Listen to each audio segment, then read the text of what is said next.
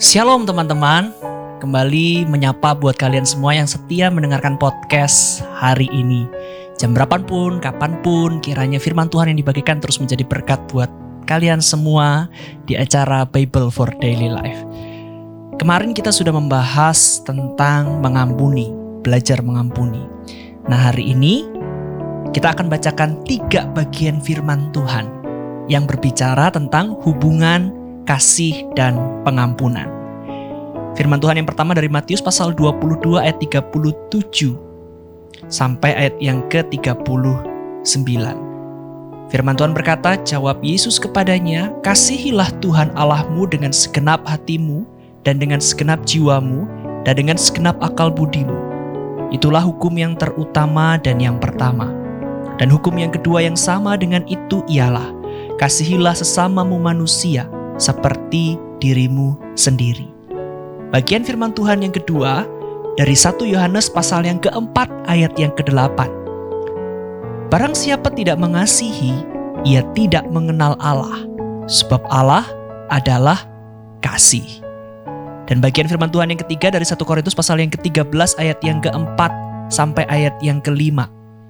Kasih itu sabar, kasih itu murah hati, ia tidak cemburu, ia tidak memegahkan diri dan tidak sombong.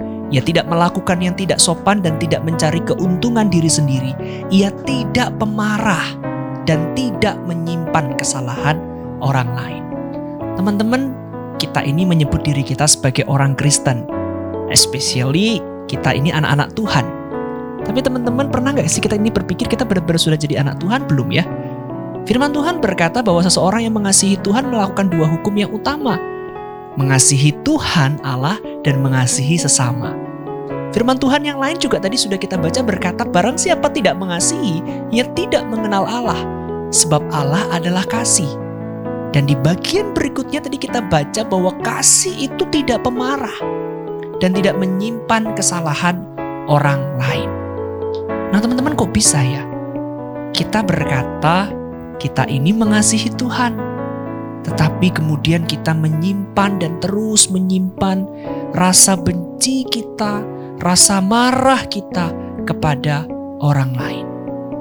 Sesungguhnya teman-teman, itu bukan hal yang Tuhan mau.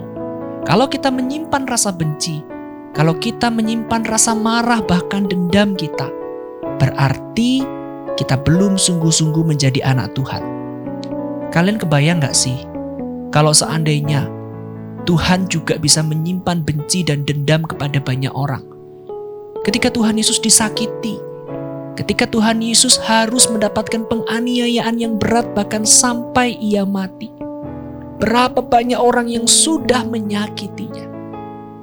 Tetapi Tuhan tetap mengampuni setiap orang yang sudah menyakitinya. Itu adalah hati Tuhan, teman-teman. Dan demikian juga yang Tuhan harapkan dalam hati kita. Kita mengampuni orang lain, sehingga dengan demikian kita sungguh-sungguh menjadi seperti apa yang Tuhan mau dan juga meneladani Tuhan kita sendiri. Gimana sih caranya supaya kita mengampuni? Supaya kita bisa mengampuni? Nah, teman-teman bisa mulai belajar. Belajar 2 hal. Yang pertama, belajarlah berdoa. Tuhan, aku sedang tidak nyaman dengan orang itu. Orang itu menyakitiku. Berdoalah teman-teman, Tuhan mengerti perasaanmu. Dan yang kedua, lakukan tindakan sederhana supaya kamu bisa membangun komunikasi. Tapi kan aku takut ditolak. Nanti kalau aku ditolak gimana? Jangan takut teman-teman. Anggap saja teman-teman sedang belajar taat pada apa yang Tuhan mau. Selamat belajar mengampuni. Selamat menjadi seperti apa yang Tuhan inginkan dalam hidup kita. Kasih itu mengampuni. Tuhan Yesus memberkati.